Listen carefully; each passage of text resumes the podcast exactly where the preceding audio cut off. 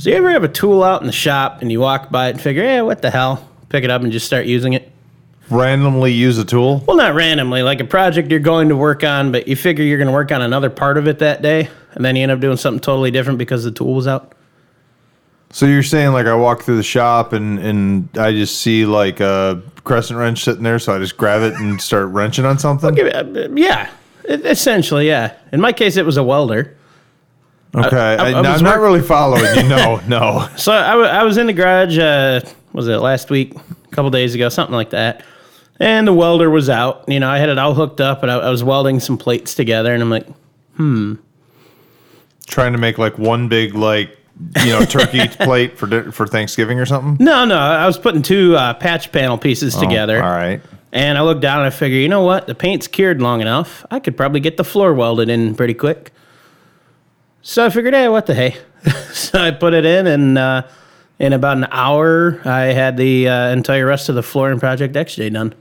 Well, very cool. Well, on the passenger side, I still Very got the cool. other half of the Jeep. So you weren't planning on doing some welding, but you did some welding. I was planning on doing about a two and a half inch strip of steel, and ended up doing the entire other uh, front patch panel. Well, it's good. It's motivation, man. Oh yeah, yeah. It just happened to be out and uh, rolled with it. Well, speaking of rolling with things, uh, you want to talk about some body work today? I, I could probably keep up with that. Yeah, All right, let's do that. sounds good.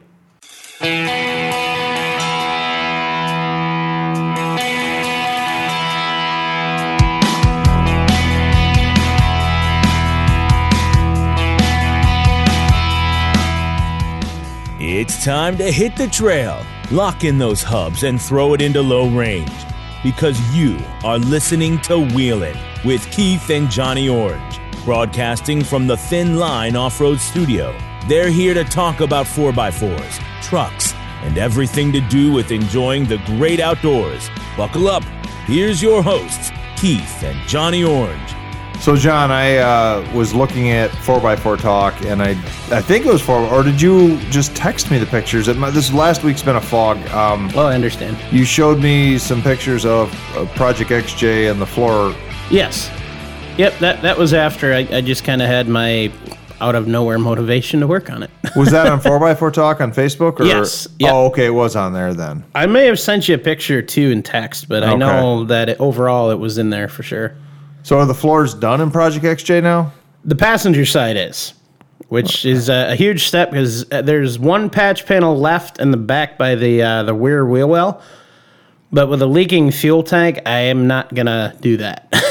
Just pull the fuel tank out and weld it all up. well, I will, but I'm gonna wait till I get the other side caught up, and then I'll I'll cut the tank out and then uh, do the last couple patches. So, is that like the majority of your Project XJ updates right now? Uh, right now, yeah. Uh, I I harvested the muffler for it from the Wrangler too, so from Pegasus. You know, I saw your post on 4x4 Talk. I saw your, you, you texted me pictures. Mm-hmm. You seem to be hemming and hawing over the last couple days as to whether Yeah. or not to put that, what uh, you called resonator, uh, up or down. Yeah, I did end up going down with it. So I, I, I think you saw. I don't know if you got the follow up video of it. Yeah, I did. You put a stack on your Jeep. Yeah, with the flapper. oh my God, John. Okay, well, all right.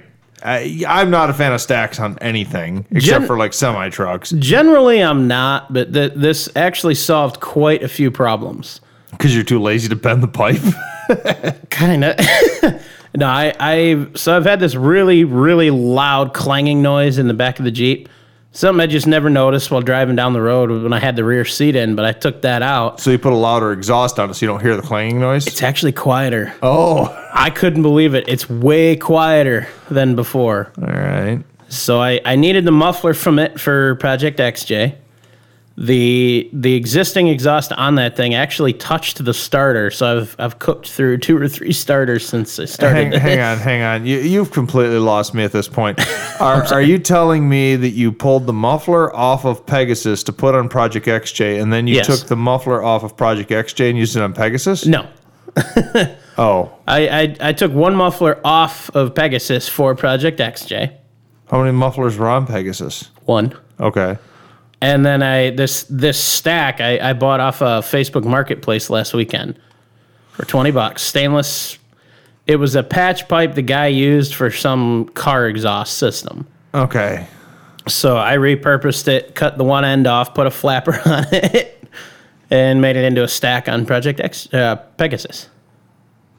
All right. I mean, it's unique. I'm going to give you that. Oh yeah, it's different. I'm still going to make fun of you. Oh, that's fine. That's fine. And So I'm going to tell you, when we get that thing up the mountains and you get that into the hills and you start twisting it around, you are going to bend that thing or you're going to We'll- we'll break it see. off. I'll, I'll I'll give it some scratches. I, I don't think it'll do anything else. It's pretty solidly mounted. Doesn't matter how solidly mounted it is. When a tree is more solid. True, true. We'll, we'll see what happens. All right, all right. I I, I don't know, man. I Do it, doing this, so like I said, it gets rid of the clanging noise from the rusted out tailpipe. It gets the, all the heat off the starter, so I hopefully won't be cooking those anymore. Uh, excuse me. It's it actually gets rid of an exhaust leak, pretty bad exhaust leak that I had under the hood. so now you just dump the exhaust onto the hood. It's it's above the Jeep, About and then the it actually off, does though? increase ground ground clearance. I don't know. We'll see what happens. That's the passenger's problem, not my problem. Oh my God, John. No, it, it's far enough above and offset out just enough. It should be okay. We'll see what happens. I think you need to get rid of that flapper. No. and you need to put one of those rubber chickens on the end of it. That, so like you ever Wait, seen what? that? I You haven't, no. You've never seen where someone puts like a rubber chicken on the end of a uh, haven't, no. stack, and so like it inflates and it goes. "Whoa!" Oh God, I would have to find that. Yeah, Do they make one that's heat tolerant? I don't know. Apparently it works. I, I've seen it on videos. Hmm. Just give me some bad ideas. Yeah. um. Anyways, Anyway, so that that's your project updates. Um, I guess we, we're kind of rolling right into our four x four news section. Is what we're doing, right? I suppose sure. Okay. Um, I don't have any project updates with the exception of we've inherited another project. Oh, really? Yeah. So um, my brother, uh, who was a sponsor of Wheels in the Woods, as you Oh, know, Jeff. yeah, Awesome. Jeff. Um, he has a 08 Chevy extended cab 4x4 Silverado. I think it's a Z71. I could be wrong there. Um, but he had a pretty nice truck, high miles, but pretty nice condition. So it's only 11 years old. And the uh, his kid uh, was cut off in traffic and he ended up guardrailing it Oof. and it still runs and drives fine, but the passenger fender, the passenger door, and the passenger side of the bed are all pretty banged up, and there it needs a tail light and a wheel, but the truck still runs and drives. Nice. And he gave it to my kid for his first vehicle. Oh, cool. So um, we're gonna go over next couple days, week with everything going on. We're gonna pick it up pretty soon. We're gonna Awesome. trailer it back because of the cracked wheel. Yeah. because we need to get a wheel for it. Um, but uh, you know he's got no money into it now, and you know the kid's got a little part-time job already. Nice. So he's gonna have to learn the fine art of bodywork to Oh, that's fun. yeah. um, looking at the picture so far, I think we're going to be looking at a passenger front fender uh, replacement there. But I think we might be able to teach him a little bit of banging uh, out dents on the door because I think the door is salvageable. That works. Um, so we'll find out there. And the bed, uh, we're not going to go buy a whole bed for it. So he's going to also learn how to use some hydraulic jacks and some Fun. whatever we need to use to try to straighten the bed a little bit. Um, Fun. It's it, this, I'm making it sound worse than it really is. It's just cosmetic. Mm-hmm. I mean, he could drive it as it is if he put another tail light and a wheel on it. But Have you taught him the trick of the rattle can job? Rattle can job, you just spraying over the dents and rust. Yeah, rust. exactly. Hide most of it. Oh yeah, there you go. Uh, so I already told him we could change the color if he wanted to. I mean, if you wanted to spray the whole thing like flat black or something, I don't. I, I support that decision. I love flat black. Yeah. my favorite color. I actually, one of my. thi- I actually think that era of Chevy truck looked pretty good in flat black too. They, they've Oh, got, yeah. they got a neat. Is that the one with the quad headlights or just the two? Uh, no, it's got the it's got two, but they're the big. Cause you got to remember, we're talking pretty new. There's only this is no eight. Oh, so right, right, this right, has right, got right. the I'm thinking older. Yeah. This has got the um, uh, the you know the big composite headlights in the front of it. Gotcha. And but uh, anyway, I think it's a pretty and the interior's mint. I think it's a perfect vehicle for a What color is it now? The typical Chevy red. It's like the old man tan. Oh, okay. Nice. Not bad. Uh, it's got a set of uh, fender flares that look like Bushwackers, but they're not. They're like Chinese rip-off bush Bushwackers. I've seen a few of those. So It makes it hard when you're trying to sell genuine Bushwacker flares and everybody's buying the El Cheapos. Yeah, exactly. Sucks. But uh, so yeah, I mean, and so we had talked today about getting Preston on the podcast Mm.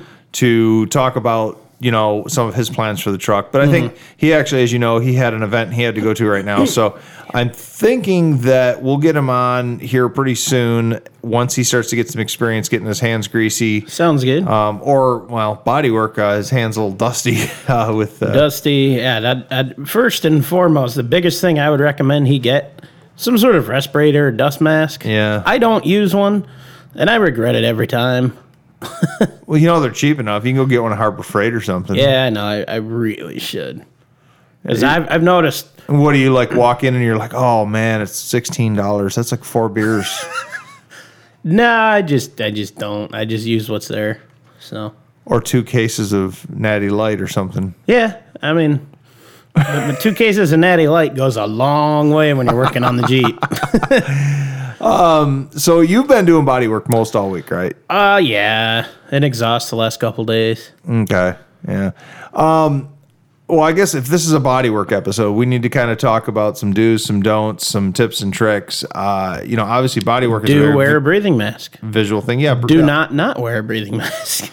Those dust masks that you buy for like home deep or home uh, renovation work are not adequate for any sort of paint fumes or anything like that. They're not, but they if you're grinding, cutting, sanding, they'll definitely help keep the dust out of your face. Yeah. Yeah. and that, that's probably the biggest issue that I have. You know, and then as you know, any sort of paint, any chemical usage or anything, proper ventilation and well ventilated. Yeah. Um, if you're painting in a home garage, say, say you're repainting an entire vehicle, mm-hmm. um, there's lots of things you can find out online. But I've seen guys that have taken and, and draped plastic around like the inside of, say, a one or two car garage, mm-hmm. open the garage door, wet down the floor with a hose, and then so it, so it keeps any dust down, and then you hmm. throw a like a box fan in the door, blowing outside, I've never heard of that so one. it draws any other dust out of the air. I gotta remember that. Yeah. uh, there's lots of little tricks you can do at home. Um, Yeah. A lot of states now, though, and this is something I only found out about a year or two ago, especially California, but they're not the only one. A lot of states, any sort of um, vehicle painting that you do at home, uh, the only legal way to do it is with the waterborne paints. Um, the, Yeah. the acrylic enamels uh, or the acrylics and the enamels are no longer legal to use in your home garage. Good thing we Not- don't live in California. Yeah, well, yeah, not that anybody's going to catch you doing it. Yeah. Uh, I don't know. Actually, I have no idea here in Michigan whether or not you can legally do that. I know that I have, as a shade tree mechanic, used um, uh, Rust-Oleum, mixed it with acetone, Mm-hmm. and sprayed a number of trucks for like my dad's company and stuff. Gotcha. And uh, it's a cheap way to repaint a truck. Yeah. And I've done it under a tree in the shade, literally shade tree. You know, I like that. I like that. I gotta remember that term. what I've never heard that, that term used that way before. I like it. shade tree mechanic. Well, you're literally doing it though. I mean, you're the literal term in the shade of a tree. Well, yeah, yeah, you're in the shade of a tree. That's awesome. I see producer Andrew looking at his watch. Is it already that time? No, okay. I, I was like, what the heck's going on? I'm like, we're not that far along. um, you know, so yeah. I don't know where else uh, to start at bodywork. Basically, okay, um, backing up a little bit, the the question in the wheeling world would be when is a good time to consider doing your own bodywork or not? Um, and In my, in my case, I have no budget to have it done. that's a great reason to do it yourself. Yeah, and most of what I need done, nobody would touch anyways. They'd tell me it's a loss. Eh, Well, there's that. Um, in Michigan, you know, Midwest, Northeast vehicles, uh, a lot of times rust issues. Oh yeah, A lot of times, you're depending on what state you're in, they have vehicle inspections, and there. I think it's something I like forget about that. yeah, it's like thirty something states have vehicle inspections. Really? And rust is part of most of those. Really? So you know, you go in and you got rotted out rockers or rotted out quarter panels. Yes. Yes. and yeah, yeah, yeah, and you, you know, they'll fail the inspection, and now you're talking either going to a body shop and spending a lot of money, or you're talking do it at home. See, I always forget about those inspections in other states. Mm-hmm. So yeah, there, that's definitely something to consider if you are in one of those states, as the the quality of what you can do versus what you would need done.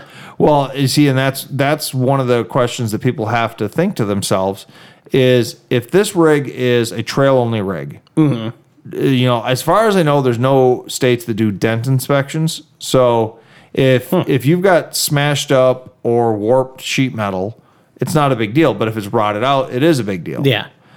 Obviously, an understandable safety concern. Well, yeah. So, yeah. So so yeah. Eh, to a point, yeah. Yeah. So you know, at home, if it's just a trail rig, you might Rattle can it, duct tape it, and spray foam it, and be done. Well, you could spray foam, or you could even use a cheap Harbor Freight welder and learn a little bit of basic body work.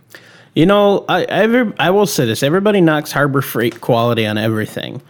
So my very first welder that I ever had was a little 90 amp Harbor Freight flux core MIG welder. That thing has gotten me so far; it's not even funny. Did you get that from me?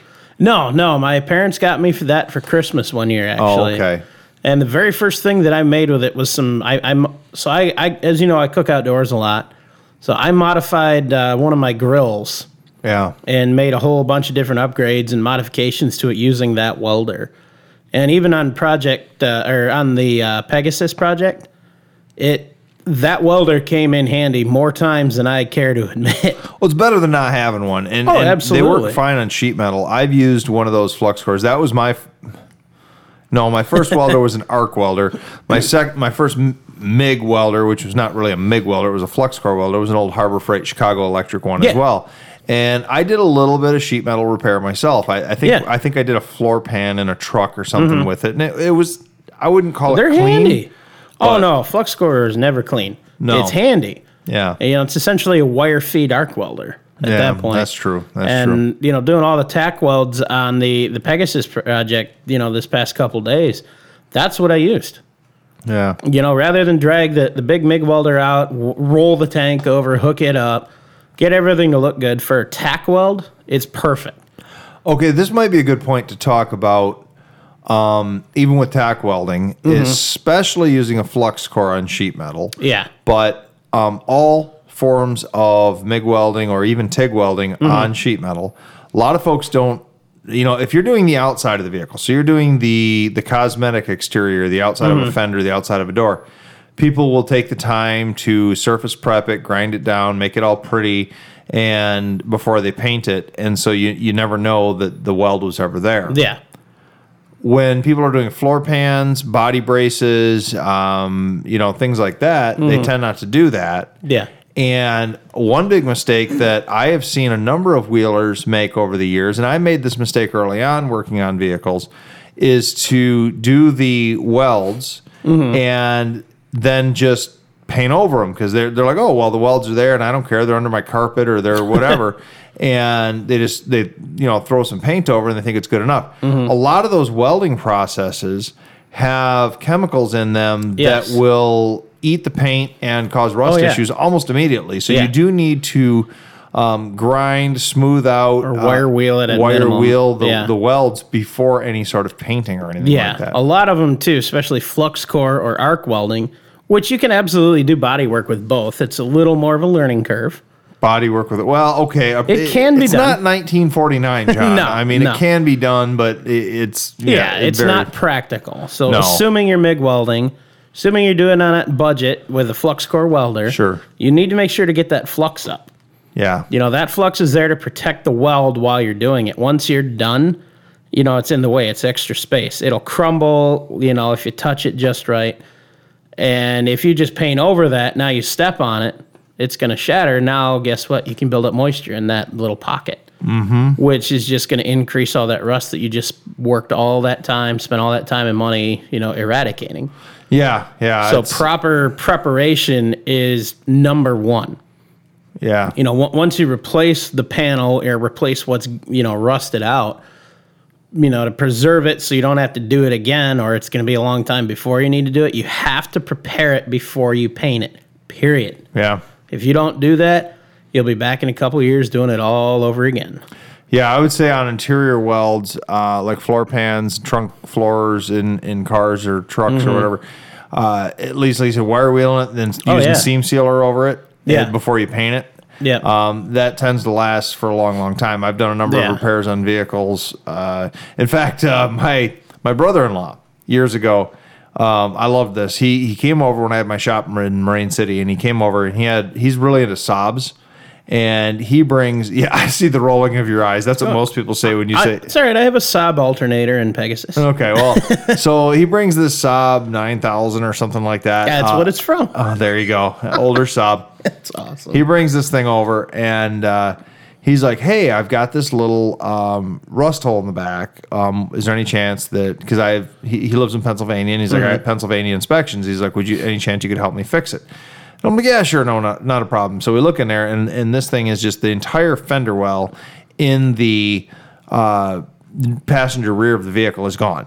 And he's like, no, no, no, I, I brought the part that we need. And he had cut out the entire fender well and part of the inner body structure from one from a junkyard. nice. And we spent two days with my plasma cutter, plasma cutting out all the old stuff, seaming it all in, welding it, seam sealing it. And I believe he's still driving the car. Nice. Um, but uh, yeah, it was part of the thing that that people don't realize about body work, and and I think anybody who's really into cars knows this, but people that say are just a a casual hobbyist don't realize how time consuming Mm-hmm. oh body god. work is, and that's why it's Oh, so man. expensive. Yeah. You know, especially in complex areas like that. So we had like oh yeah. I, I- there was a bracket that went in at an angle. There was all sorts of different things, spot welds that we had Mm-hmm. to deal with. There was a, there was a bunch of things like that. And you know, if you're looking at say simply just pulling a dent out of a flat panel, it Oh, might not nothing. it might not be Yeah. too bad. But if you're looking at major rust repair of something that is welded five different angles into the Mm-hmm. body of the vehicle, to have it done correctly and to have it done right is Yeah. not cheap. So the, the the one of my prior places of employment, we had a full service body shop. McDonald's. No. Oh, I mean, yeah, whatever. Never worked there. So there were a number of times we had vehicle repairs where we had to purchase, you know, cut out sections of another vehicle to repair the one in the body shop with. Mm-hmm. Like you said, it's not just a matter of, you know, cut it out, bolt it in, and go. It's a matter of, you know, cut back how far you have to go. Now take the donor panel, cut to match, get everything lined up, you know, tack weld in a few places, you know, bang it out with a hammer and, you know, anvils to match, and then, you know, tack weld the rest of it, beat it up, paint it up. It's, it's a very lengthy process. It really is. Um, and of course, a good body guy has got a lot of tricks for doing things Oh, like that. yeah. And you know, I think at this point, um, enough. Is that you? No, it's not me. Uh, that's behind. That must be me. Um, I think at this point, For those who don't know what's going on, someone's phone's buzzing. Yeah. And we're all looking confused. at each Yeah, other. ex- exactly. uh, I think enough. Well, over seven years has gone past, Mm-hmm. so the statute of limitations has expired. Um, the Always fun where this the is going. person that I am going to refer to, which I'm not going to say his name, is since good call. deceased, and he, I Oh. believe he's been deceased since for about seven years. So, Oh, okay. th- this this whole thing. Um, I don't know how much you know, but I only realized this as an adult later on that when I was a young man right out of high school, I worked at a hock or at a um, uh, chop shop. Oh, nice. Didn't know at the time I was working at a chop shop. I Nice. thought I was working at a body shop. I know you worked at a body shop. At least yeah, well, what you told it's me. it was still a body shop, but um, things happened in there that always made me question. I mean, there there's a chance that these were legit, but I'm I'm going to tell you this one story, and I'll never forget this. And this was the first time I ever used I don't a know. plasma cutter. Before you get into that, I don't know if we are about due for a break here. So how about how about we hold off just a minute? We'll come back and Okay, uh, go over that in a minute. All right. Have you heard the good news? Now there's a local paper that people just can't seem to get enough of. It's the Thumbprint News. The Thumbprint News is free and full of interesting stories that focus on what's important in our lives. Stories that touch on this area's rich history, unique places, and the diverse cultures and people. You'll be in the know when you read the Thumbprint News. Go to thumbprintnews.com and read the paper online for free today. Welcome back to Wheeling with Keith and Johnny Orange. Just before the commercial break, Keith was about to tell us a story involving the statute of limitations. Yeah. Okay. all right. All right. So uh, I'm Or a, not involving Yeah. There you go. um, so I'm a young man at the time. I'm 19, 20 years old. That was a long time ago. Yeah. I'm I'm apprenticing at a uh, quote unquote body shop. Okay. Um, uh, they did do body work per, for hire, um, but Uh, this is the first time I ever got to use a plasma cutter. Ooh, um, I still haven't used one. And you never used mine? I thought you used mine. Nope, never. Oh, okay. It's funny. I have one. Uh, well, I don't have the power for it, so I've never used it. Well, I'd been working there for I don't know, maybe a month. Okay, and the guy that owned the body shop would was known for going to various auctions mm-hmm. and things like that, and he would buy wrecked cars. And he would fix them up, and then he had a little lot out in front of the body shop, and he would sell them. And people knew that I- these I were a few customers from past places of employment that did that. Yeah, yeah, and this was, in, but people that that is one thing people knew that these Yeah. were these were wrecked cars that had been rebuilt and whatever, and they were fine with it. He would sell them pretty cheap. These Mm-hmm. were just these were just you know beaters with a heater kind of thing, you know. Nice. And uh, No AC. Oh yeah, depends on the car. So, um, he goes to an auction and he comes back with a maybe two year old at most, like so almost brand new Cadillac Eldorado that had been rear ended so severely that the trunk is almost in the back seat. God, that's what happened to my old Lincoln. Yeah. Oh, I remember seeing that video. Yeah, Yeah, that was sad. So, um, this thing is really, really rear-ended, really bad. And so I'm like, "What are we gonna do?" He's like, "Well, we're gonna fix it. We're gonna sell it." And I'm thinking, "Man, this the parts for this thing be real expensive. It's almost a brand new car." Um, you know, he's like, "Oh, I got this." The next day, after this, you know, totaled out Cadillac shows up, I come to work. I come in, and there is a what I would call a brand new, um, same model style, but really close. I mean, Cadillac Eldorado, perfect condition, running and driving vehicle, same color, everything, sitting there in the body shop, and I'm like, okay, I'm like, and I knew he hadn't fixed the other one because it's still sitting out in the parking lot, and Yeah. I'm like. So I walk in, I'm like, oh, what's with this car? And he's like, uh, we're gonna use it for parts. And I'm like, but this car's okay. fine. and he's like, yeah, fire up the plasma cutter, cut it at the C pillars, cut it across the floor, pull the interior out, pull the entire back half of this car off. Okay. And so that's what I did for the day. I literally cut a pretty much brand spanking new Cadillac Eldorado in half That sounds like fun. and uh, had this back half. And then we, and I'm like, what do we do with the rest of the car? Now, mind you, it's a running and driving car that's Yeah. almost brand new. He's like, yes, cut up in pieces and throw it in the dumpster. And I'm like, okay, Okay. exactly. It's not sketchy at all. No, no.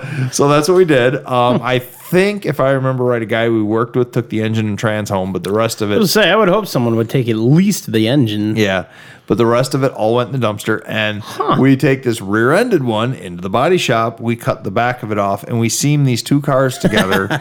and you would have never known this car had ever been wrecked. Nice. And I and I'm like, So what why- you're saying is the place did great body work. I, oh yeah. Oh, he could when he wanted to, but I'm like, why are we not just Using the good the one. good one? You know? And he's like, I don't ask questions, just do your job. And I'm just like, okay, Okay. Hmm. all right. So, you know, I was probably an accomplice, but at the same point, I was I was an employee. So Yeah. I I don't know, man. I think there's a legal thing around that. I could be mistaken. I- I like don't know. Like you know. said, it's been long enough. It's been it's been yeah, we're talking almost 20 years ago Yeah.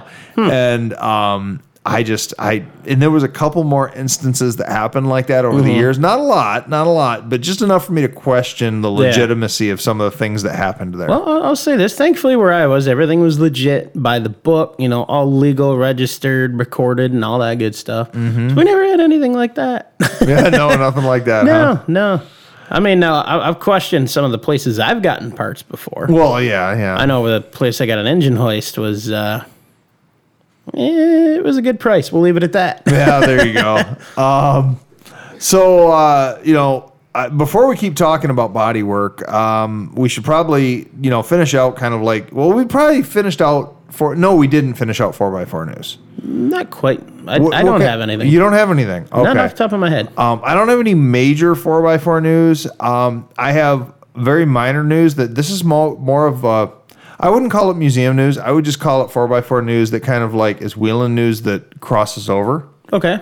Um, so I'm at the museum the other day, and um, the winner of the Yeti cooler from Wheels in the Woods came in to pick it up Oh, and cool. her Christmas walk tickets, and she visited for a little bit. And we're talking, and she's like, "Oh, I've been listening to the podcast. It's really good." And I'm like, "Oh, thank you very much." And she gave me what I'm still deciding if it's a compliment or not. Okay. She said, You guys are really easy to listen to. She says, You obviously know each other, like each other. And I'm like, Eh, you know, sometimes. and uh, That's what she- these barley pops help. She's with. like, yeah, she's like, you guys are easy to listen to because you, you know, you obviously have this rapport. She's like, you're, you're, you're pretty much like listening to Dave and Chuck the Freak. I love it. So, okay, you love it. So I'm like, I don't know. We're getting compared to Dave and Chuck the I Freak. think that's a great You- compliment. well, you're the freak then. I'm Dave. No. oh no, I got the longer name. Oh, okay. That's You're true. you're the Keith to the Dave. I'm Johnny Orange to Chuck. Oh God, I am Chuck. the You are Chuck. You are the Chuck the Freak. I don't know. I think we need to ask if those guys want to weigh in on this. So uh, Some somebody tag those guys in this episode once it uploads. Oh my God. And let's see what they say to us. I- yeah. we are being compared to you guys. What do you think about that? we uh, we can't compare to them. Those guys have been No. doing it for 20 years. They're Yeah, they're way they're way better yeah, than they we have, they're listened to. Well, of course, they're listened to worldwide as well because they have a they take their episodes to podcast, which I listen to them This is true, sometimes yeah. via podcast. I, I'm not up early enough in the morning, unfortunately, right now to listen to them. But Yeah. hopefully that'll change soon. I, I like I do like listening to them. Uh, Oh, I love their it. is pretty good. But uh, Dave and Chuck the Freak are are actually headquartered out of Detroit, but they are listened to in Boston, Miami, Canada. Canada. They're listened to all over the My place. absolute favorite radio talk show, without a doubt. Yeah, they are pretty good. Oh, yeah. So we got. I mean, getting compared to them, I, I love it. I don't know. I think it's I pre- love I think it's pretty good. But Uh, we should make a sticker. Keith wheeling with Keith and Johnny Orange, like listening to Dave and Chuck the Freak. yeah, we're, we're like Dave and Chuck the Freak light. Oh, I don't know. Our our topic is completely different than them. But very you know. true, very true. So um, In either case, I'm curious to know what they think. yeah. Oh, I, I doubt we're gonna get that feedback. I- Yeah, you know. I, I do too. But uh, so yeah, that would for four by four talk. That would be kind of the the, the you know all I've got right now.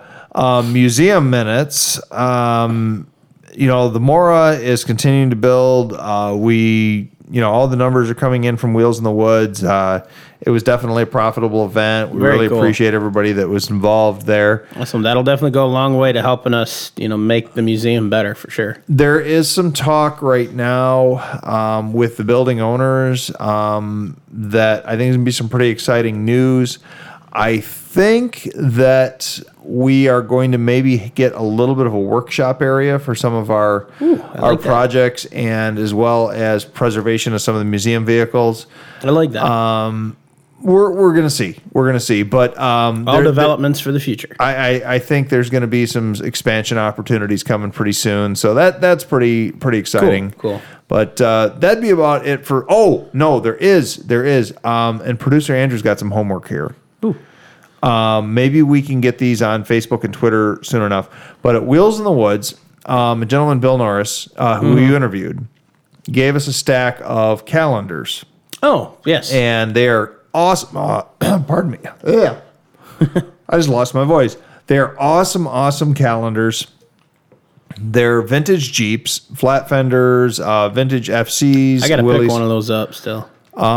really cool uh, calendars, and he said, "Hey, I'm gonna I'm gonna give you these."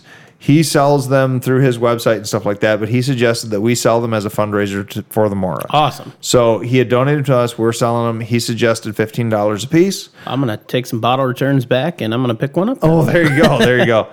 Um, pretty soon on, you know, some of the social medias or even the website, uh, you're going to see for the museum the calendars available. Awesome. If somebody in the meantime is interested and you want one, um, get a hold of us. We can send you a PayPal address or something like that.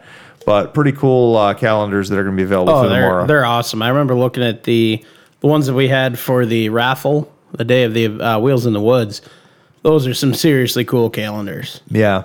Well, you know, actually, I did we even when we talked about our sponsors, did we talk about Bill Norris and the calendars he does through Dispatcher magazine?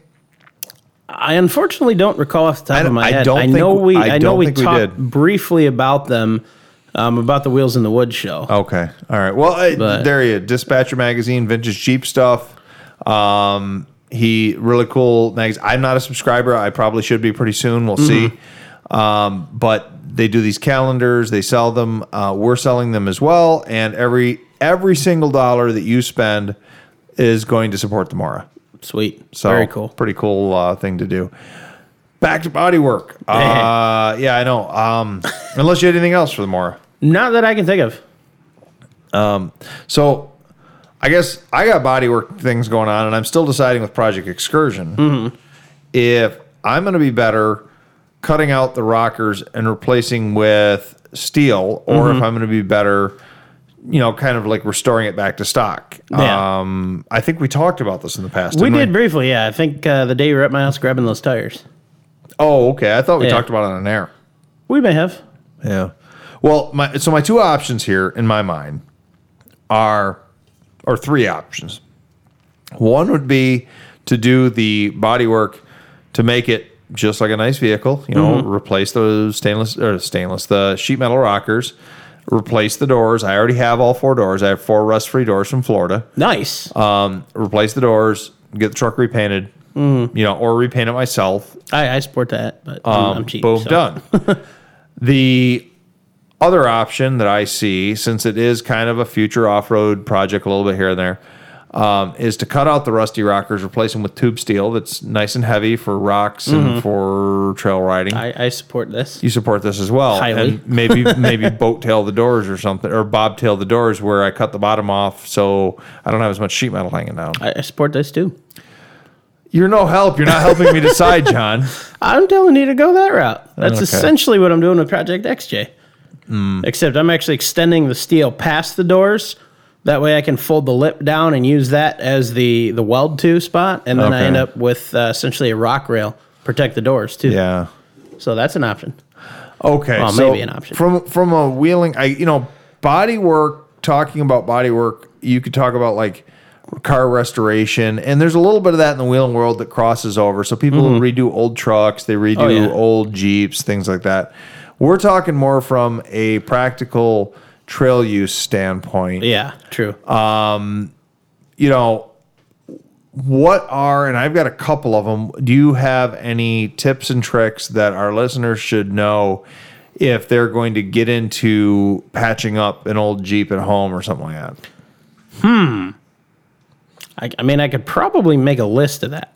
You know, I've been fortunate enough so far. The all the body work I've been doing has been flat steel. Mm-hmm. You know, very minimal curves, and bends, and angles that have to be formed into the quote unquote replacement pan. Sure. But you can look. I, I think Sherman sells a lot of them. They're they're probably the biggest name in the industry that I know of, uh, or like LMC truck. You can get a lot of replacement panels. So if your rust is really bad, you know uh, XJ floor, TJ floors, truck floors, cab corners, rocker panels, stuff like that, you can actually get the full blown you know replacement panels that you can cut to fit and use them. True. So if you have something that's got a lot of complicated bends, curves, and corners, do it. Save the time, the amount of time that you're going to spend trying to form that to fit, when you could just buy it and be done with it. Trust me, just buy it. Fair, fair point. Stephanie's Chevy tractor project, uh, her little Chevy tracker, but we call it Chevy Chevy Oh, yeah. tractor. We talked about that in a previous episode. When we got it, it had been T-bone. Passenger side rocker had been pushed in about four inches. yeah, I spent the better part of over evenings after work, over a week or 2 Mm-hmm. Let's say twenty man hours. Put a lot of time into this oh yeah, maybe 20 man hours into trying to push that rocker out and get it back straight again. yeah. I finally got to the point where I said, This is a losing battle. Mm-hmm. I plasma cut the rockers out, bought replacement rockers, welded them all in. I should have just done that from the beginning. And how long did it take you to do that and weld them in? I had the rockers all welded in within two hours. So, just for a little sense of scale here, again, my prior place of employment, the body shop labor rate was, I, if I remember correctly, about forty dollars an hour at the time. Okay. So, do the math on how much time and money you would have saved to just buy it. Well, yeah, I mean, I can't done. say that start to finish it was two hours after grinding the welds and painting even everything. if it was five hours. Yeah. You know, even if it was a quarter of the time, though, you've saved 15 hours of labor time on it. That's true. That's very so true. If, if it's a lot of complicated metal work, just buy it. I'll give you that. It, it saves you so much time. Just trust me on this one. I, I will make a caution there, though. Um, they make a lot of products out there that are essentially caps yes. to go over rusted areas, Yeah. uh, either glued or welded at the seams. Mm-hmm. Those are okay, but you need to remove not only the rust behind them, Absolutely. but all the extra metal. Yes. You never want to sandwich two pieces of sheet metal together. No, it's going to rust out twice as fast. Twi- anyway. twice Yeah. as fast. With a year or two, you're gone. Um, so anytime you have those cab corners, caps, rocker caps, Yeah. just cut out everything that's there. Leave Yeah. about a half an inch around the seam. yep. Then glue it in, or well, preferably weld it in. Yeah, one thing I use, and it's expensive. There's other ways around it. I use an alternative route, but uh, a weld through primer. So bare minimum, if you're going to have a Yeah. couple pieces of metal that overlap, you know, in my case, the XJ floor, where I'm plug welding to the torque rail, you have about an inch to two inch overlap on that rail. So I go through and I paint the underside with a weld through primer. That way, you know, you can burn through it, but it won't burn all the paint off. That way, you still have some protection underneath it. D- Does it really not burn the paint off? Because I've never used weld through primer. I've seen it, If you follow the directions properly, it doesn't. but I'm a guy. But, um, so have a few drinks and then read the directions, Oh, oh, how about I have Stephanie do it? or that, or Yeah, that. yeah, just have her read the directions. There's probably a YouTube video for Okay, it. right. No, it goes back to any, you know, anytime you're doing any sort of paint work, you want to properly prepare it. Yeah. And that's that's one of the things. You need to prepare the metal for the primer. You need to wait for it to dry. Don't do it when it's wet. I got you. So you're always prepping and then wait. I like you're always telling me like I did this stage of my project and I'm waiting a little bit. yeah. So I did the this stage. I, so that explains why Project XJ is taking you 13 years. ten. Okay. but yeah. All right. Little. So from day one to today, it's a little over ten years Okay. All right. of of actual solid work. It's a sadly small number in comparison. yeah, it's, it's a solid six hours. Ouch. It's more than that. no, it's I mean it's it's come along. So I, I I've done more over the years than I realized, as I know we we've noted in a prior episode. Mm-hmm. But yeah, any any sort of paint work, anything you're doing with that, you just you need to make sure it's properly prepped before you do it. Absolutely. And the easiest way to do that, follow the directions on the can. You know, I well, there's that too. One of the, it's kind of a, I guess you call this a hack that I learned from the old body shop guy I used to work for, mm-hmm. is if you can't butt weld sheet metal and grind it smooth so there's no warpage, which there's very few people who can actually do that. That's hard. It is very very hard. I've gotten close, but I, I use a grinder a lot. One of the tricks he taught me is you weld your panel in, mm-hmm. and then you clean it up as good as you can with a wire wheel, with a flap disc, whatever. But then you take a um, a pointed body hammer, so like a, a pick hammer, I think they call them, know. and you go along the weld and you make it and you dent it in so it's just below the surface of your bodywork Okay. and then you use actual uh, before you go into like any sort of body filler you use fiberglass um, like uh, the tiger hair fiberglass Oh, right, right, right. very very thin skim coat Mm-hmm. over it all just knock down the high points then you go to your body filler and that fiberglass really seals that up Oh, yeah. and it never we did a, a ford truck that i had years and years ago that way and Mm-hmm. it lasted 15 plus years and, and really never popped or anything Nice. so um, it's it's kind of a hack it's it's it's hacky work but it, it Yeah. does does do the job Yeah.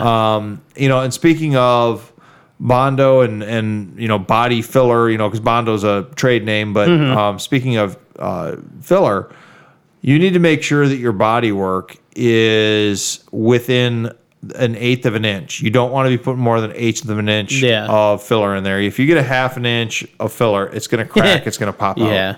See, I'm one of those anti filler people, Yeah. but I'm also not running a you know a show quality rig.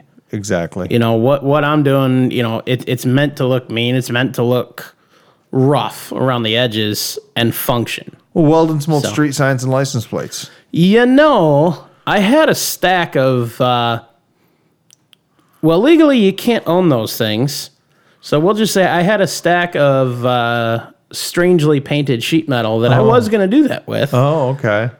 And I thought that'd be cool. Is that way? Anytime anybody went underneath, it's like, oh, that's what that is. I've done it. but uh, I, I opted not to do that Oh. because I, I had some nice heavy gauge steel, anyways, that I purchased from a mutual friend of ours years ago to use as my floor patches. Gotcha. So that's what I'm using, and it's actually it's a lot thicker, heavier duty steel than what the factory was. So yes, it's going to add a little bit of weight, but it's going to last a long time, and I shouldn't need to reinforce any of the floor mounts or anything like that. Gotcha. Well, tell you what. Let's So- take a quick break, John. When we come back, I got some some redneck bodywork stories of things I've done in the past. Do you want to hear about them? Oh yeah, I love it. All right, let's do that.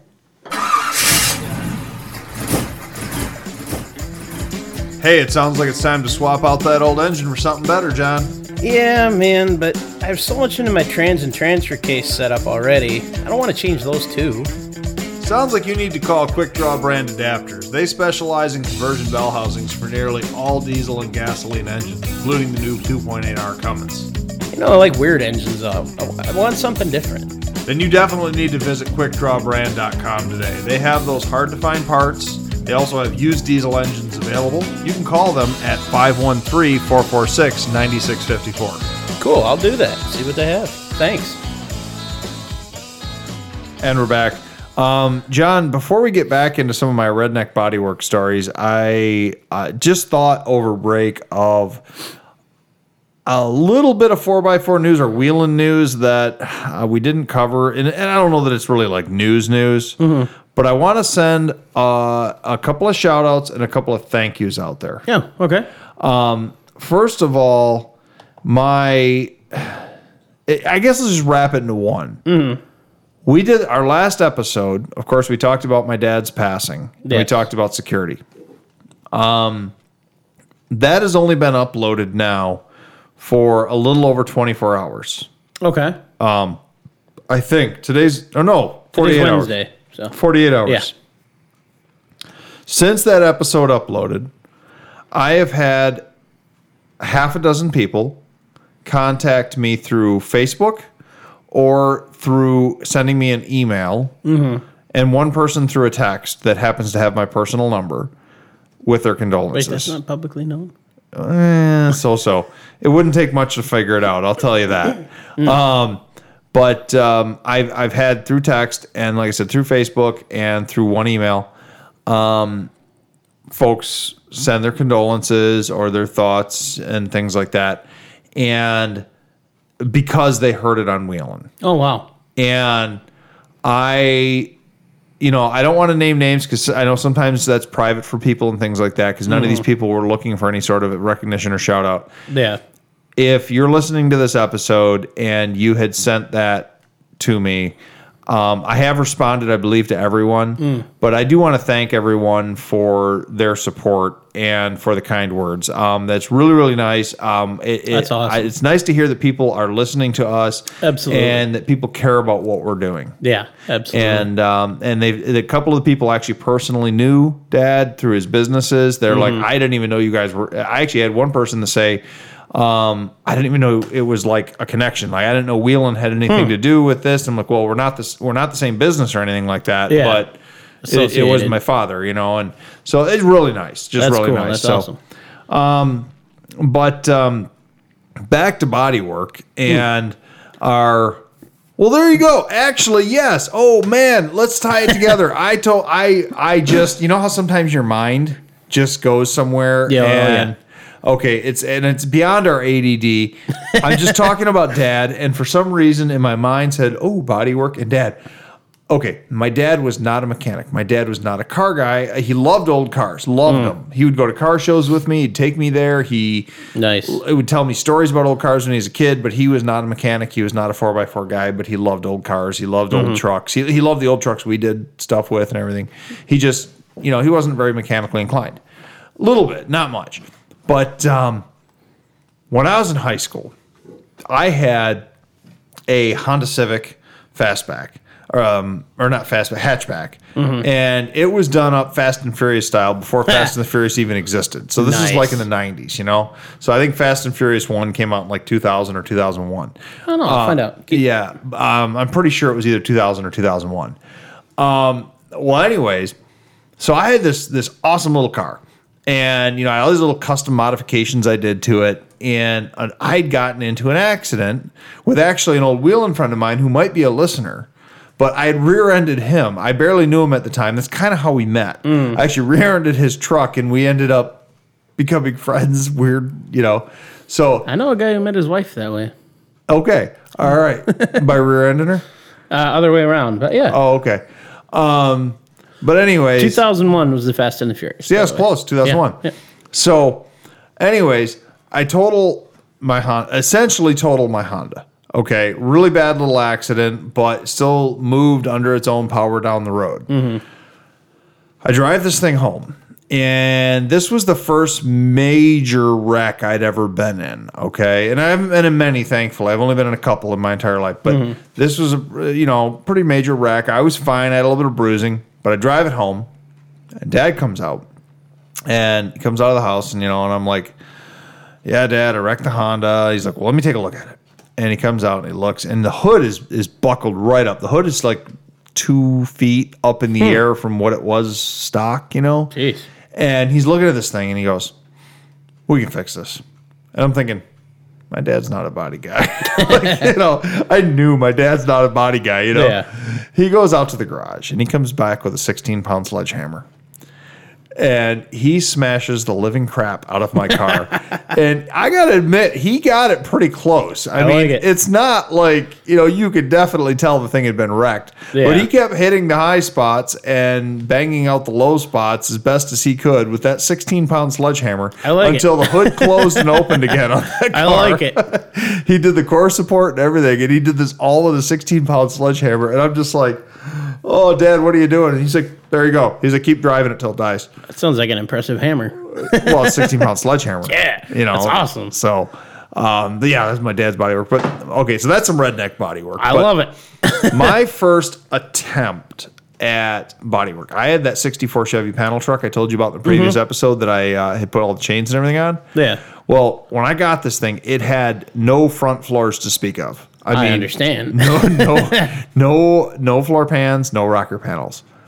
I am this broke kid. You going to college? I got no money. Yep. Um, I'm like, but I need I need floors. And sitting out at the farm was this old '78 Monte Carlo that had been sitting in the weeds forever, and it, I, we had picked it up as a parts car or something. I don't even remember. Engine came out for a dump truck. I don't even remember why it was there. But I'm looking at this thing, and I'm like, you know, there's some sheet metal there. oh yeah. So I got the sawzall out and I cut, cut the roof off the Monte Carlo. I flipped the roof upside down inside Nice. the truck. Probably the same 16 pound sledgehammer. Sledgehammered this, this sheet metal into this resemblance of a floor pan for the front. Then used drywall screws to screw it all down in and covered all the sharp seams with duct tape. I love it. I then took and wrapped it around the sides because, and then for Wait, the duct Cool. tape or the metal? the metal. Oh, okay. Like bent it around by hand for quote unquote rocker panels and slammed the doors until they fit. what? That is awesome. And you know what? I always said to myself, I'm going to put rockers and floor pans in this thing. I never did. yeah, that's how it goes. And I drove that thing until I sold it, and I sold that thing for more than I paid for it. And, um, and it was great. I had, I, but I had these these maroon red floors because they were the roof of a '78 Monte Carlo. Nice. Uh, Somebody somewhere died when you said Sawzall and Monte Carlo in the same sentence. well, true. You know, somebody's going, "Oh my God, you cut up a '78 Monte Carlo." You know, you know the thing of it is you use what you have available. yeah. You know, I'm I am uh a huge proponent of the redneck repairs. You know, Sure. using what's available, what you have at your disposal to get the job done. No, I'm not advocating you go out and cut up a nice old car that you're saving out back for another project. That Monte Carlo was rotted. It was no good. It was. no, you yeah. see, yeah, that that's a whole different animal that way. And that's but- why I cut the roof off. Yeah. That was the only good sheet metal. exactly. You know, if you need metal, I've used pieces of hoods, pieces of fenders before to re- make other repairs. Heck, I used part of a dryer to make a patch for the floor in uh, Pegasus. Well, okay, so I think I got I think I got you a little bit better on that one then too. My first wheeling rig that we've talked about in previous episodes, my 88 GMC Jimmy S15. Okay. The black one, right? The black well, that was the two-door black one, not the four-door black one. The four-door black one was the nice one that had the one-ton axles. Okay, see, that's the one I've got the leaf springs from, right? Yeah, yeah. Okay, yeah. Um, the previous interca- uh, incartation, yeah, I can't incantation. Yes, the previous incantation, which uh, is that the right word? No. The previous version. We'll go with previous version. Okay, the previous version I Can't think of the word either. This is going to of bother my me. wheeling rig, my first wheeling rig, was the one I cut the fender wells out and fit those bald 33s on. Mm-hmm. It was a two door, five speed, 281. Well, anyways, I the one I bought for forty dollars. Nice. floors were rotted out. I mean, the rockers were probably bad on it, but the floors were rotted out in the front. And I drove this thing home and I peeled back, had vinyl floors, peeled back the floors, and I'm like, man, I got to do something. Same thing. This is probably three years before I owned a welder. Um, and, you know, just didn't have the tools at my disposal to do anything properly. yeah. So I'm looking at this thing, and my neighbor across the street is, starts walking out. They had like this, I wouldn't call it a barn. It was like a garage slash barn thing. It was obviously like from the 20s or 30s that was behind their house. And they were cleaning it out. My neighbor starts walking out with all of these old um, five gallon gas cans and old metal ones nice. and rusty metal, and they're junk, you know. Yeah. Sent them, and they've got like twenty of them, and they're setting them out by the road. And I look over and I go, "What are you doing? Where are these gas cans coming? oh, these were out in the barn. They've been here since we bought the place. We're just cleaning out the barn." I'm like, "Hmm." So I I said, "Mind if I take a few Wheels of those?" start turning. And they're like, no, no, go ahead. So I took a sawzall, cut chunks of steel out of the gas cans, Nice. hammered them into place, drywall screws again, and I made me some floors Nice. for my Jimmy. And they actually, I used so many screws, and I think I might have even used some pop rivets that, I hate rivets with a passion. yeah, they're uh, getting them out sucks. Yeah. But and I always said the same thing. I'm going to put some floor pans in this eventually. Never did. I never did, and they were actually they never moved. And Nice. I, they were under the vinyl floors, but at If it works, it works. It's all that matters. under the vinyl at the corners where I wrapped it up under like the footwell area, you could see where it said gasoline still. Yeah. Awesome. I remember having a few people like would get in my car, and my grandpa was one of them years ago. On 9/11, he got stranded up in uh, Minnesota. Oh, wow. And he couldn't get a flight for like four days, and so my um, another family member drove him to the UP, and I drove up to the UP to pick him and my grandma up in that thing. nice. And uh, my grandpa gets in, and I remember he's like looking down. And he's like, "Why does it say gasoline down there?" And I'm like, "I made the Florida gas cans." And he's like, "Now, mind you, he lived through the depression." And he's yeah. like, "Yeah, I guess it works with whoever you got." You know, Awesome. like, "Yep." So, awesome. but uh, that was another one of my redneck bodywork repairs. Um, I think my better or or not better one of my final ones that that happened with the the redneck bodywork and this actually is was a lesson of physics for me early on because I was not very good with physics Gotcha. in school but um I had been rear-ended in Detroit. I had a Ford Ranger, and I got rear-ended in that thing, and an accordion the whole bed and the frame. I mean, Oh, it geez. really, really bad. And I was working at that body shop at the time, and I drove. It was still drivable, but I mean, it was horrendous looking. And I took it to the body shop, Mm-hmm. and I said to the guy there, I go, "Hey, is there anything we can do with this? Or do I just got to buy a bed and maybe go get the frame straightened?" And he's like, "Nah, we got this." and I'm like, "Yeah, okay." Okay. So he goes and he goes in the back room and he comes back out with like a 30 foot chain. And I'm like, okay. And he's like, drive the truck out in the front of the parking lot. I'm like, okay. So I take out the front of the parking lot. He goes and puts this chain around the telephone pole. Mm-hmm. Then he takes and he wraps it up around the frame, around a couple of cross members, kind of wraps it in the spot where it got hit the worst. Mm-hmm. Gets in my truck and just about floors it, dumps it in first gear, ram does this Well, like that's different. does this like four or five times and manages to pull the bed and the frame back within probably a half an inch of where they were. That's impressive. And then he gets out, he unhooks the chain. He's like, "There, you're all set." yeah, he's like, "You want it any further now?" Uh, no, no, that's fine. How much did he charge you? That's the question. I probably had to buy him lunch that day. I, I probably did. I wouldn't be complaining. no, I know, I know, but I mean, using on the other Ranger I had, the one I wrecked in the Hot Rod Magazine Power Tour years ago. They, I've seen pieces of that. yeah, the guy used a a, a wrecker boom to pull the front end of it out. Awesome. So, but um, man, we got off on track here, didn't we? Yeah. On body work. But before we get back on track, so I, I have this was bothering me, so I looked it up. So your your incantation of a different vehicle. Yeah, that's the wrong word. yeah. so- Incarnation? no, no, interpretation. no, that's not the right word. No, I, I, I googled um, version with a thesaurus, so it could have been adaptation, interpretation, Did rendition. I, did I say incantation? or you did. Incarnation. Look up incarnation. I don't think that's. Uh, Previous incarnation. Like if you're reincarnated, incarnation. I mean, It's a I- real maybe. word, I think. Yeah. I'm still learning how to use this thing. Give me one. A Aren't you a computer guy? Can you not? You I don't know got how this to. thing yesterday. You got a new. Incarnation, a person who embodies in the flesh a deity, spirit, or abstract quality. Hmm. Yeah, previous incarnation. Okay. so the vehicle's incarnation, I suppose, would include Sure. a vehicle of a specific quality, yeah, I don't. or who embodies a specific quality or spirit. So Yeah. I suppose that could be considered the right word. Sure. You know, going going back to body work, John. Um, Yeah. Let's get back on topic. I'm gonna close this. I there's a couple things. Let's let let's almost because we're getting close to the point where we have to close out this episode. Let's let's cover a couple of things that are mistakes that early that people will make early on okay. Trying to do their own body work. Okay. Okay. And I've got a few in mind here. Um, so you can add on to this as I say them.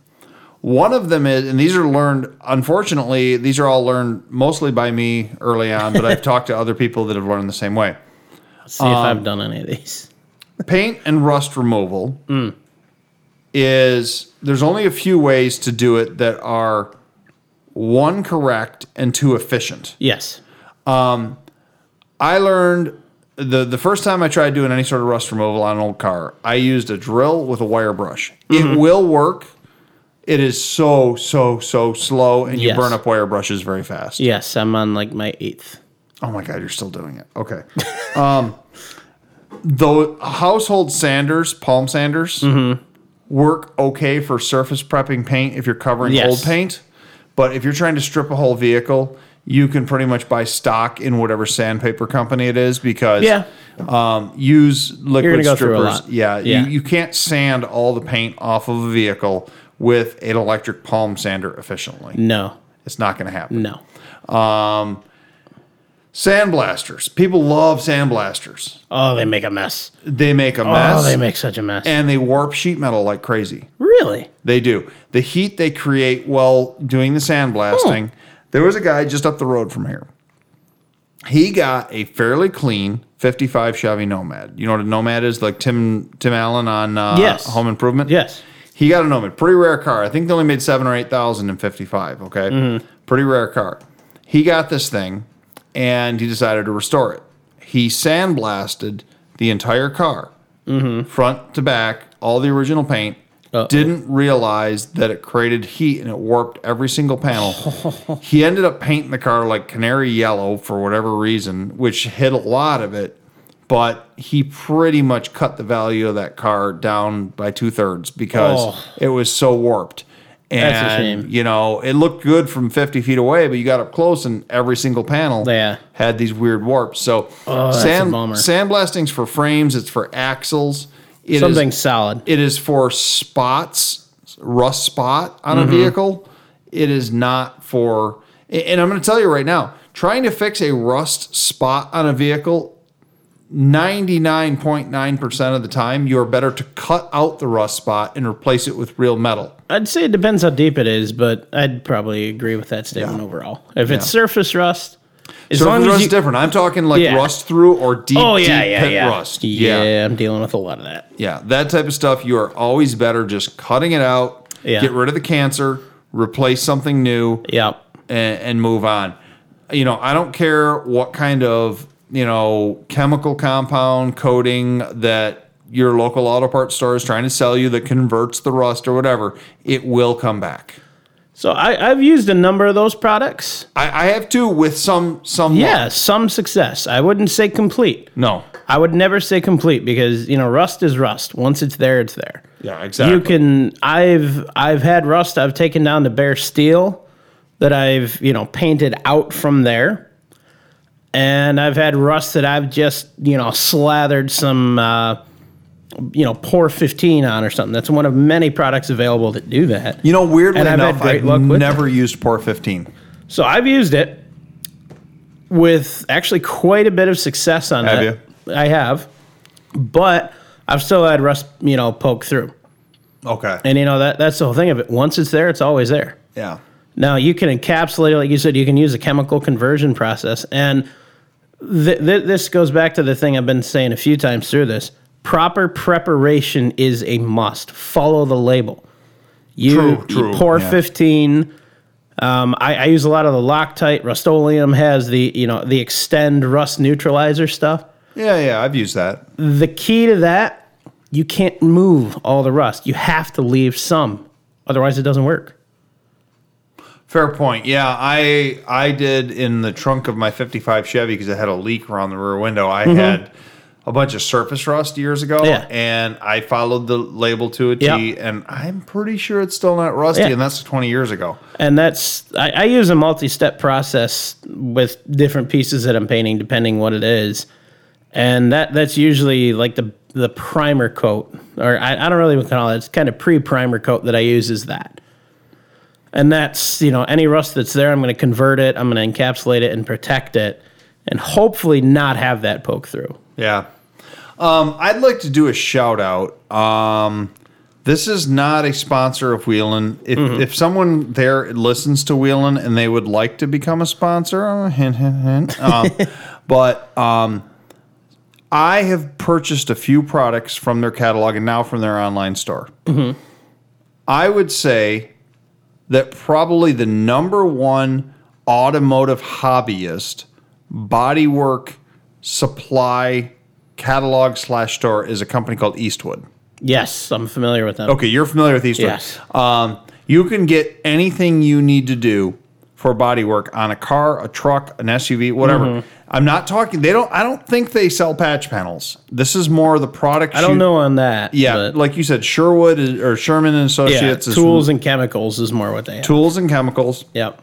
They are fantastic for that. Oh God. Yeah. Um, and I have made a couple calls. It's been a number of years now, but I've made a couple calls to them before when I've had a question, and I've said, "Hey, I'm I'm working on this, and I'm not really sure. Should I look at you know blah blah blah product or blah blah blah product?" Mm-hmm. And they are extremely knowledgeable. You're not just getting some sales guy on yes. the phone, You're getting and they're experienced professionals. yeah, and they're like, "Oh, well, you need to use this," and then Yeah. follow it up with this. Boom, boom, boom. There you go.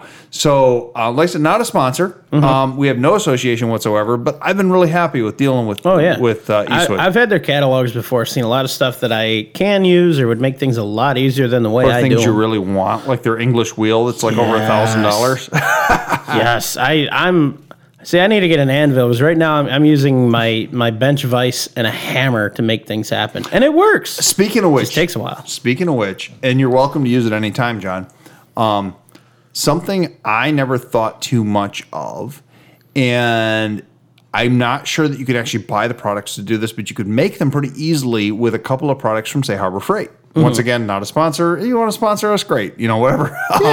but um, a shop press. If you take a shop press, and they sell them pretty oh. reasonably there for a couple hundred bucks, and you make some mandrels for it, you weld together some angles, you can bend steel into the shapes you need. Now, you're not going to be doing like you're not going to be doing like a sheet metal press that's like four foot long. But if you need to Yeah. bend something that's like 16, 18 inches long, with a shot press, you can make it happen. The wheels are turning in my head. so you need to look. You need to go out to my barn and you need to look Yes. at. Uh, I bought that old shop press, and it's not a Harbor Freight one. It's an old homemade one from forever ago, and I bought it from that motorcycle fab shop. Nice. And they gave me probably in the neighborhood of thirty or forty mandrels that they had made for bending Nice. sheet metals into different shapes. You know, I almost bought an old. The place I bought my trans jack, he had an old antique shop press, like a hand actuated one. Yeah, well, that's what I'm talking about. Yeah, Yeah, like it's I- got a bottle jack on the top. Oh no, th- this wasn't even that. This had a wheel that you spin down till it's close. Oh, I've and seen then a big lever, and I was this close to getting it, but I couldn't fit it in my Jeep that day. You need a bigger vehicle. yeah, it, You know- it was so rusted tight though. I don't know if I could ever freed it up. But You know, you know, it's getting kind of dangerous that Preston is going to own a pickup truck now. oh Yeah, because I got a pickup truck at disposal now. Yeah, and you, go a lot of places that I find stuff that I need and can't get to.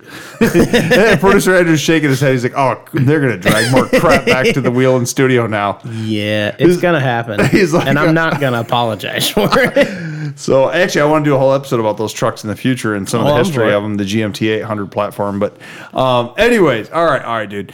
Anything else on bodywork? I know there's a ton of things you can talk about in bodywork. Oh, we could go all day or two on this. I'll I'll I'll I'll suppose my my final note on it. Regardless of what paint products you're using, what processes you're using, you know, follow the directions on the can for preparation, for follow up layers. You know, if you're using a top coat, base coat, clear coats, whatever you're doing on top of that, follow the procedures. You know, if it says don't use a latex, use an oil based, you know, top coat, do it. There's a reason it says that. I've Yeah. had negative results not following directions because I thought I knew better. I didn't. And it, it cost me a lot more time and more money in paint because I had to strip everything off I put on it and then put all the new stuff on. Well, that that's one of the things about paint compounds, and I I bet producer Andrew, who knows a lot about flooring, um, would know that uh, different uh, types of paint and epoxies and things like that. Yes. Some are they- compatible they- and some aren't. so- exactly. There's Yeah. chemical reactions. Yes. Some work, some don't. Yes, do your research before. You know, if it says wait 24 hours before top coating, wait 24 hours, wait 25. Mm-hmm. You know, it's not something you want to. That that's the process with the exhaust paint that I've been doing the last couple days here. You don't want to wreck it. You don't want to mess it up. Have to rip it all apart, do it all over again. You want to do it once and let it be good for a while. Spe- speaking of paint, John, can we finish this out on? Because I know we're getting close to the time. Can we finish this out on a little bit of a plug? Yeah. But something that I I just thought of. Mm-hmm. Speaking of paint, for Mm-hmm. the automotive hobbyist, yes. a mistake I've made, and I've known at least four or five other automotive hobbyists that have made this mistake over the years, mm-hmm. is the coatings they have used in their shop or garage floors. Mm, okay. They have used paints or epoxies that are not compatible with automotive hobbyism. Things that burn easily with torching, or things that, if they spill a little bit of brake fluid or whatever, peel up easily. Mm-hmm. So, I'm going to do a plug here. Okay. And this is a free plug. I know right where you're going with You this. You know where I'm going with this. Yep. MSC Floors out of Marysville, Michigan. If you have a question about what you need to do in your industrial shop, and you know, like we said, Greater Michigan, Ohio, Indiana area, Yeah. and you're five states total, I think something like that. Yeah. Yeah. If you want, um, you want to put a floor coating in your shop, and this is not a residential thing as much because they don't do a lot of residential. But if you've got a like, say you got a big car dealership and you want to have a coating on the floor that is going to withstand the type of work you do there, call MSC. Yeah. They were a big supporter of Wheels in the Woods. They do beautiful work. Absolutely. Call them and and tell them, hey, this is the type of work we do, and they will inform you about the type of coating you need to put on the floor. Yeah, for sure. So I, I they'd be the guys to call. So Yeah. John, he keeps shaking his watch at us. Oh, I'm pretty sure we're way over time All right, right, now. John, You do your thing then, buddy. Thanks for listening and have a good one, everybody.